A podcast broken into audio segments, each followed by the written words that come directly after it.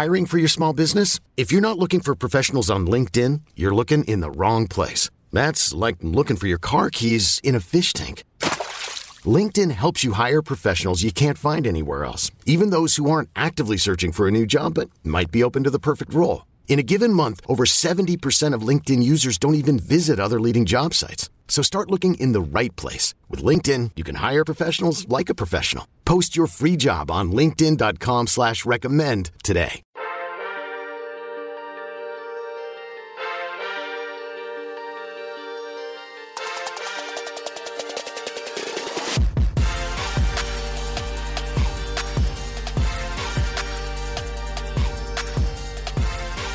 Good morning, Bucknutters. Welcome to the Bucknuts Morning Five here on Monday, September 21st, 2020. I am Dave Biddle, and I am thrilled to be joined by Brian Schottenstein.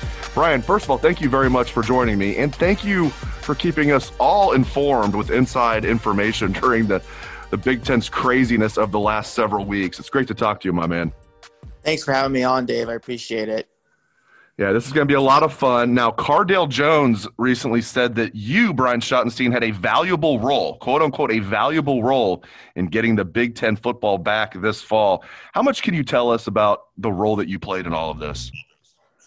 Well, my role was really uh, not with Ohio State as much as it was with um, the White House. I was at a roundtable in Cleveland um, in mid August and we discussed the importance of Big Ten football. And it really shouldn't have been a political issue. It was really a way to unite all Americans and give uh, people in the Midwest something to look forward to um, for their Big Ten teams. And the president knew how important it was. He's been working on it with his team that I've been involved with uh, since the beginning. And he called the commissioner, Kevin Warren, on August 31st, and they got along really well. And uh, he told him that, you know, he would do anything to make it happen. And they talked about testing and, and other things. And, um, you know, they, probably had over 300 calls with his team and, and the Big Ten and different coaches. And I think the players helped a lot too, and the players' parents, because if they didn't show that movement and have 300,000 signatures and go to the Chicago and really, you know, go outside of the stadium and show their support for their sons and their families, and it's really their their kids' livelihood to be out there playing. Um, I think that helped a lot to kind of get everything started back. Yeah, I was going to ask you how much you thought the the call from President Trump helped. Uh, expound on that a little more. How much do you think that helped? And there had to be a faction, Brian, of university presidents that were like, you know, didn't like the fact that uh, Trump was getting involved. Um, how much do you think uh, President Trump helped? And do you think there were some university presidents that were upset that he was getting involved? Well, actually, um, Joe Biden was the one that put out a commercial about not having Big Ten games, and so that's really what created the conversation. And then, you know, the president just got involved and wanted to make it happen. I never really thought it should be so political. I mean, you had other teams out there playing, um, and it, they they found a way to make it safe. So there's no reason why the Big Ten shouldn't be back up and running. Not to rehash everything again, but. Uh, I just think Ohio State played a huge role too. Um, if you didn't have Dr. Borchers, uh, our new president, um, Gene Smith, Coach Day, I mean, they, without them four, this wouldn't have happened either. So I got to give a lot of credit to them as well. Absolutely. Um, a lot of factors at play. How much do you think the lawsuit from Nebraska helped?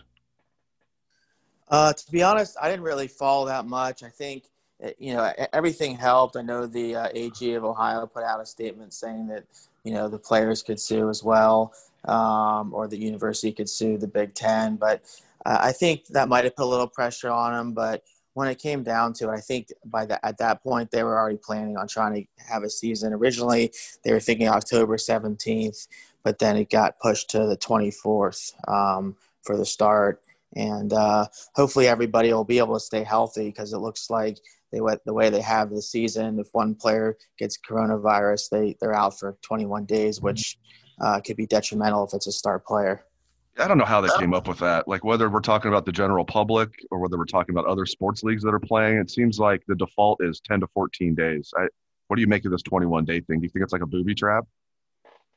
I agree. I, I think that's um, a long time for someone to sit out. I think 14 days would have been good. I know they're trying to be extra cautious also, I think if five players get uh, coronavirus, they have to cancel a game. So you could have uh, up to five players get it, and they, they go into that level, um, and it could be five players that don't even don't even start or play much, and then then you, you lose a game or cancel get it canceled. So that could be tough too.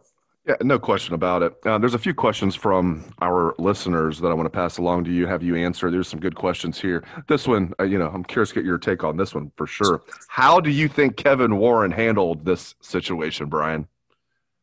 Well, um, honestly, I think that there could have been more transparency. Um, I mean, he, they had the right to the, the, to make the decision not to play in the beginning, but uh, they could have been more transparent throughout the process. They should have had players involved um, maybe even the families. And honestly, the coaches and, and, some of the administrators weren't really that involved in the beginning until they canceled it. So it was kind of like they just put a schedule out, and then five or six days later, they cancel the season.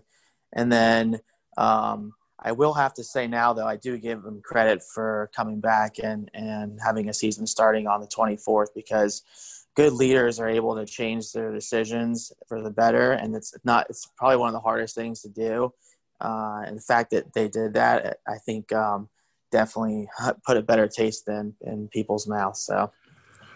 What were some of the biggest hangups that caused a delay in the revote? Because we kept hearing it's going to happen. In fact, I was the one that uh, that reported it would happen like you know a week or right. week and a half before it happened. So we kept waiting yeah. and waiting and waiting. Do you know what some of the hangups were there?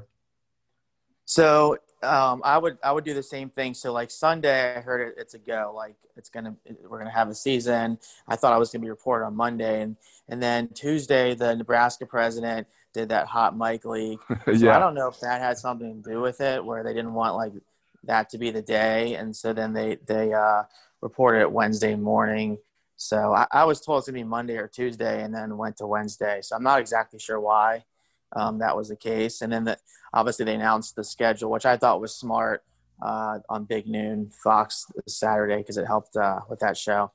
Yeah, the the Urban Meyer show there. Yeah, that was cool how they rolled that out. Now I know yeah. that you're. I know that as you said, your role was you know mostly you know uh, you know with President Trump and that angle of it. But I'm curious if you know about this. This is another question from a, a listener there had to be some back and forth here with the negotiations with the different presidents, the ones who wanted football, the ones that didn't. So, what did the universities who wanted to play have to give up at the bargaining table to get the other presidents on board? I think it was uh, the safety factor, the 21 days, all the testing that they're going to be doing every day for every person involved with each program. I think that's really what it came down to. Originally, some of the schools were saying, well, if we don't want to play, can we just have like eight or nine teams play? And then, uh, we don't have to have a season, but that you couldn't have it where some teams played and some teams didn't. So it was either all or nothing, and that's kind of the way they went. And you mentioned something earlier. Yeah, this this became political, and I don't know how college football is political. Like everybody loves college football, and no one has anything to gain by right. uh, by going against college football. It's just it's but it's the most yeah. it's the most 2020 thing ever. But you know how polit how political was this, and then how how much was it just incompetence on the part of the Big Ten? I think it's probably a combination of both. But where do you come down on that? I think the the Big Ten thought that other conferences were going to cancel too, and they would just get out ahead of it. And then when the other teams were out playing, and all the other major conferences other than one were out there, and, and they might the Pac might come come out here soon. But I thought I think that once they started playing, they realized you know what maybe we made a bad decision, and we can't our, have our conference not be out there. I mean, this could have set back the Big Ten for years, where they would not have had the same recruiting. They wouldn't be able to, um, you know, be looked at by the same by the playoff committee. Just it, it would have really hurt the Big Ten financially as well. So I think a lot of those factors um, played into it. I, I don't think politics maybe a little bit for some of the presidents, but I don't I don't see why. I mean, I was really sticking my neck out. I'm not too political of a person, uh, but uh, I thought this was one issue where I could help out and, and make a lot of people happy and uh, and not have to worry about uh, people being upset politically. Well, thank goodness you did. Um, you know, everything that you did to help. I mean, it's just, and everybody who helped. It's just, it's awesome. We're going to have Big Ten football. Just a few more questions. We'll get you out of here. This one comes from our, this next one comes from our buddy Jay Book. Uh, Brian, when did you think the tide started to turn that we would have a season? Um, I thought the the season was going to start um, in mid October, like 17th, 24th, uh, probably about uh, like 10 days to week before they made the announcement. I mean, I, I, I thought it was going to happen, but I just didn't know if it was they were going to push it to November or like uh, January season, which that would have been terrible because then when we Ohio State would not have been eligible for the playoffs and the national championship. So about 10 days before, I knew it was going to happen, and I would like tweet stuff out there and you know just try to keep supporting the and pushing it and not making it too political. And then sometimes like you know a day later it would change. You know where they were supposed to announce it Monday, and then it goes to Wednesday, and everyone says, "Oh, you know, you don't know what's going on." But you know, it was such a fluid situation that the thing that, that changed every day almost. Tell me a little bit about your background and, and kind of what you're involved with now, if anything, at Ohio State. Obviously, the family name is on the basketball arena, um, the, the Schottenstein Center, and then the Value City Arena. But, you know, some of the listeners wanted to know about kind of your background and what you're doing now, if you're involved with anything at Ohio State. Well, um, other than just being a supporter, booster, you know, huge fan of the football and basketball program, um, I'm not, I'm not like involved – uh, you know, much with, with Ohio State, um, but I would like to be definitely more in the future. Um, you know, I've had family members on the board and um, I've had, um, you know, just been a fan since I was a baby. And, you know, my, my father went to school there and um, I used to go to games with my grandfather and uh, just love the program. And Ohio State has so many great things about it, even more than just football. So love being a Buckeye. And so happy for them to have a season. We love that you are Buckeyes, and I imagine Brian it never gets old driving by the Schottenstein Center and seeing the the family name on there. That just would never get old, would it? Yeah, it's a um, great campus. They have a lot of good facilities. Um, we were, were, involved with a new Covelli facility that just went up, which is really nice. And um, the Irving Schottenstein Drive, and uh, it's um, great university and a lot of good people are involved with it. And they really play for the whole state which i love you know. Ohio state's not just like a college town. They play for the city they play for the state and there's fans all over the world. So it's great to be a part of something special. And um, so happy that people are going to be able to now watch their buckeyes. Hopefully maybe in the middle of the season they'll be allowed to have some fans there but we'll see. That'd be great the last thing, I just want to give you the floor. If there's anything you want to add about what happened with the Big Ten and your role, or just anything else you want to say to close the show, the floor is yours, sir. Nothing really else other than, again, I want to give more credit to uh, the players and their families, and then Gene Smith, Coach Day, uh, President Johnson, and Dr. Borchers, because they deserve most of the credit. I was, you know, trying to be involved, um, like I said, and advocating and, and kind of working through some people I know at the White House, but uh, I don't deserve any credit. They all they, they deserve all the credit, and um, I really appreciate being on the show. We're going to give you some credit. He is Brian Schottenstein. Brian, thank you so much for your time this morning, man. I really appreciate it. All right, thanks. Go Bucks. Go Bucks is right. Have a great day, Bucknutters.